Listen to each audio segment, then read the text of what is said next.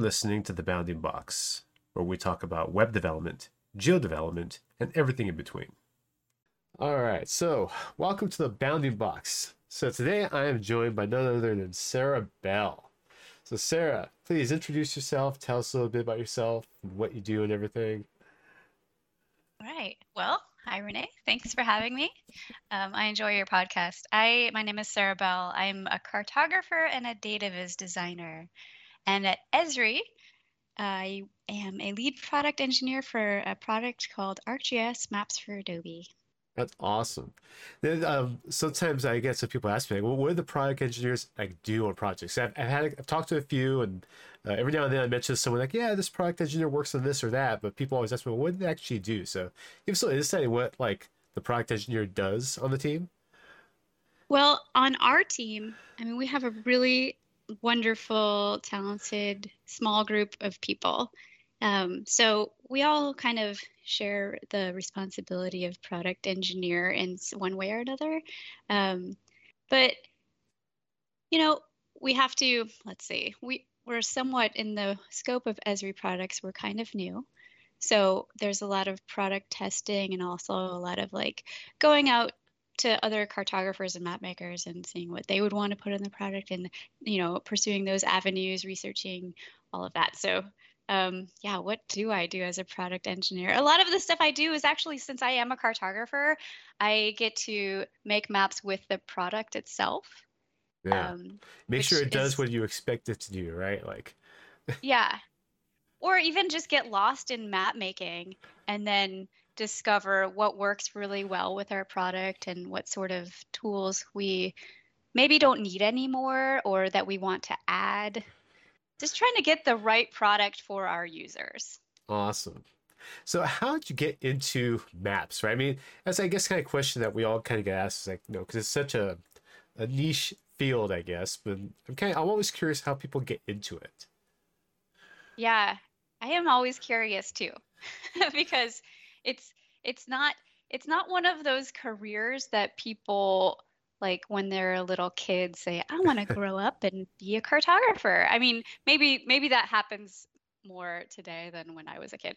But um, i i think that a lot of cartographer cartographers fall into the role when they are curious about the world enough to see their you know their nerdy subject matter on a map.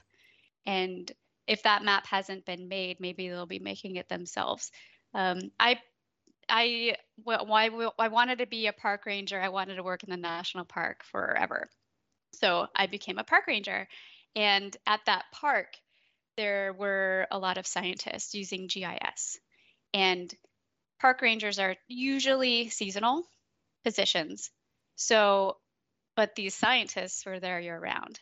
So that's how I stumbled into the idea of, G- I didn't even know what GIS was at first. And then they explained it to me, you know, bear biologists understanding, you know, where bears are at certain times of the year, um, glaciologists understanding glacial, glacial recession because of climate change or what have you. And so I went in to study GIS and immediately fell in love with just GeoViz overall, the whole umbrella of it. And so I'm not a park ranger anymore now. I'm a cartographer. Oh, that's awesome. I mean, that's a great. Uh, I mean, park ranger sounds like one of those things that uh, would just be really amazing to do, right? Get out in the open, work in the field. Um, yeah, that just sounds like a lot of fun. I mean, I enjoyed my field work in school, like the little bit that I got to do. Uh, so I can imagine getting to do that for like work wise would be really awesome. Yeah, totally. It was it was fun and uh, you know seasonal. It's not uh, That's sustainable for everybody. So and I think one of the cool bits when you work as um, in cartography and making maps and stuff is you get to work with people in a lot of different industries, right? Like you mentioned, um, people that work in the parks or oceanographers or people do all these different types of maps. I mean, everyone's trying to tell a story somehow. And uh, I mean, I'm always amazed what um, some of the maps that come out of people uh, doing real cartography work because I do not do cartography work. I'm a very poor cartographer, but I can get some stuff done with the help of others. So I'm always amazed by seeing what everyone else is making, especially the stuff you put out there. You got some really cool maps and stuff that have been put together and stuff. Thanks, Rene. That's really nice of you to say. I I I guess I want to I, I don't want to put you on the spot, but I, I'll just say in general, I hear a lot of people who are participating in this thing called map making that say they're not a real cartographer. And I I kind of in in the most like encouraging and loving way want to push back on that because we're all participating in the same goal of making a map that's successful. Um, and I think what cartography has become in you know in the minds of a lot of people is this like sort of beautification of the map and and you know that that part of that that might be partially true but i think that um, you know mapping in general is such a it's a responsibility to get it right. And that's not just on the cartographer's shoulders. That's on you know the devs the analysis you know data collection um, and you know data all of that stuff that like we're told in grad school is like the not fun part of cartography data cleanup. That's very important to people like me who consume that data in order to like put it in a digestible for- format for the world to see. Yeah exactly. Yeah it, it's like i say it's, it's always like a I, i'm good enough at putting like something together to get the data on there or now analyze it like that but then i always kind of struggle with well does this look good? Like I, I get what I'm trying to do, but I actually want to make it like sparkle a bit or something, or just kind of add a little flair to it. And we have a lot of tooling and stuff now nowadays to make that easier to do. So I kind of get a little carried away here and there. A few years ago, uh, when I first joined Esri, the first my first year, I was on stage for Planetary Dev Summit, and I vector tiles just came out, and I did custom vector tile Laker map. So it's giant walls of like orange and purple, like maps were up on the screens and, and presenting stuff like that. I, I loved it. And everyone was like, "Oh my god, it was so blinding." I was like, was, "I don't care. It's fun. Like you know, it's a branded map. It's awesome. I love stuff like that." Yeah, that's awesome. Well, good for you. Like that's another thing is people put out maps that either they love as the cartographer or they're their client really wanted and you know it's it's all that that sort of beautiful side of cartography it is like they say in the eye of the beholder right? So i got a question i haven't used uh, the adobe map stuff yet i'm curious in how all that works because like i know uh, for years especially going to like uc and seeing all the really cool um, paper maps that were up and stuff that people when you ask how do you do that? Because i can't do that in arcmap for something like oh i export that out to illustrator all the different layers and i do all this really cool stuff. And i was like wow that is that's cool. That's really neat. Like i never got around to really doing it but i'm curious how the adobe map stuff kind of like works and how that uh, makes making maps like maybe easier for designers right? Like people that aren't naturally map makers getting started with that. Yeah totally. Well ArcGIS Maps for Adobe is a plugin for Illustrator. So it's something that you can either make a map entirely in Illustrator, which exactly how you're saying, graphic designers are familiar with something like Adobe Illustrator. So they don't have to learn a whole entire GIS tool. They just they just are working in a system that they love um, and know or, and are familiar with. Um, but we also, if you are um, you know, on the ArcGIS system and you want to create a map in Pro, you can export it now as an AIX file and then open it in Illustrator with Maps for Adobe. And you can actually continually add more data to that map, more data, more map layers in the graphic design world um, to, to your map in Illustrator with this plugin, um, ArcGIS Maps for Adobe. And yeah, so we do see a lot of our users as maybe not the traditional GIS person, or even not, they wouldn't maybe consider themselves a cartographer, but they have a need to make a map. Um, so we see an increasing amount of users like that using our tool. Um, exactly how you're saying. Um, yeah. I don't know if that answered your question. I've seen a couple of the um, the map stuff that you tweeted out, like retweeted stuff from people, and people are doing some things like, "Well, if as someone that makes maps, I wouldn't think to make a map like that." Like they come up with these really cool creative designs and stuff that I think are really neat. And I think it's great getting those into the space. So you know, people look at that as inspiration for their future maps, something to work on. Uh, I think it's just right. really cool. All that collaboration stuff that's going on with all that. I think that's just a really neat way to get things out there. Yeah, absolutely. I I love that you used the word collaboration. It's it's very much that because ArcGIS Pro has become ArcGIS Pro has become this wonderful tool that you can like visualize and do amazing cartography in. Um, but we also find that there's a lot of organizations that have a GIS team and a graphic design team. And so if they're putting things like reports out there or posters or whatever um, related to whatever their organization is focused on, um, the Maps for Adobe, as we call it, the nickname for it, it's it's a wonderful collaboration tool because you can either share your layers out on your ArcGIS Online account or Enterprise, and your graphic designer can consume those layers directly in Illustrator.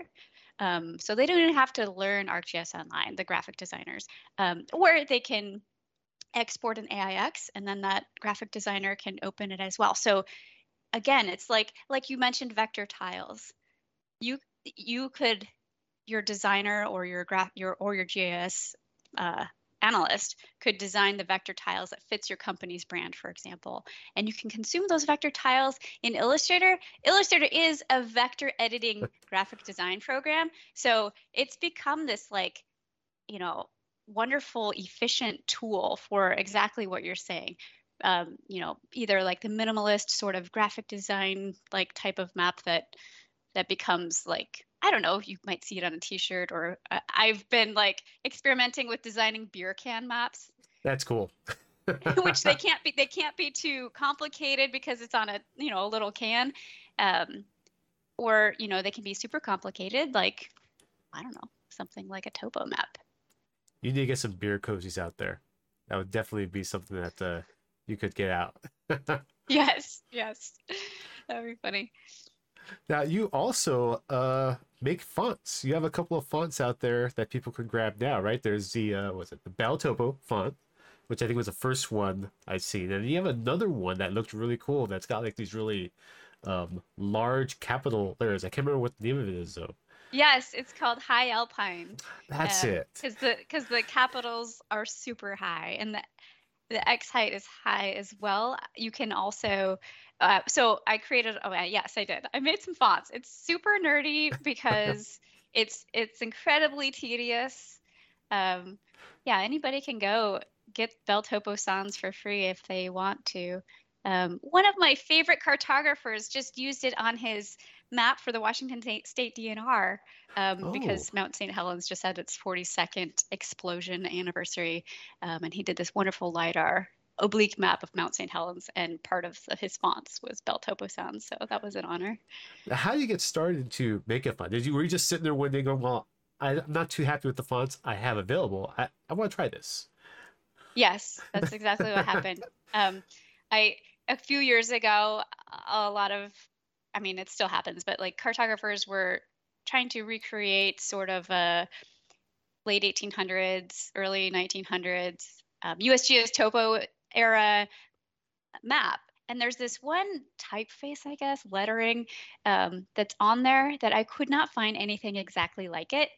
Um, and in each map, it varies a little because I don't know, because of the era, nothing was super, I don't know, controlled in the font world, I guess. I don't know. Um, but so I just made one and oh, wow. I put it out there. And it's actually, it's on um, it's on ArcGIS Online now. You can. It's is one it of really? the typefaces you can oh, choose. Wow, yeah. Okay. Which is, yeah, which is like mind blowing. I to think of as a grad student, I would never imagine that I would make a font and that it would be on ArcGIS Online. I guess that's interesting. Yeah, I used to work with a lot of old maps before, and I worked at a public agency, and like you get some of these old paper like well, not paper, they're copies of paper maps, but everything is done by hand. So some of it's really interesting, like I don't know if you would call them fonts, but the, the text that they would use, you can't find them anywhere. They're just whoever was working on the map decided that's what they were going to use, and that was their style, and that was it. So right. yeah, it's really cool to come up with something like that. I'd like that a lot.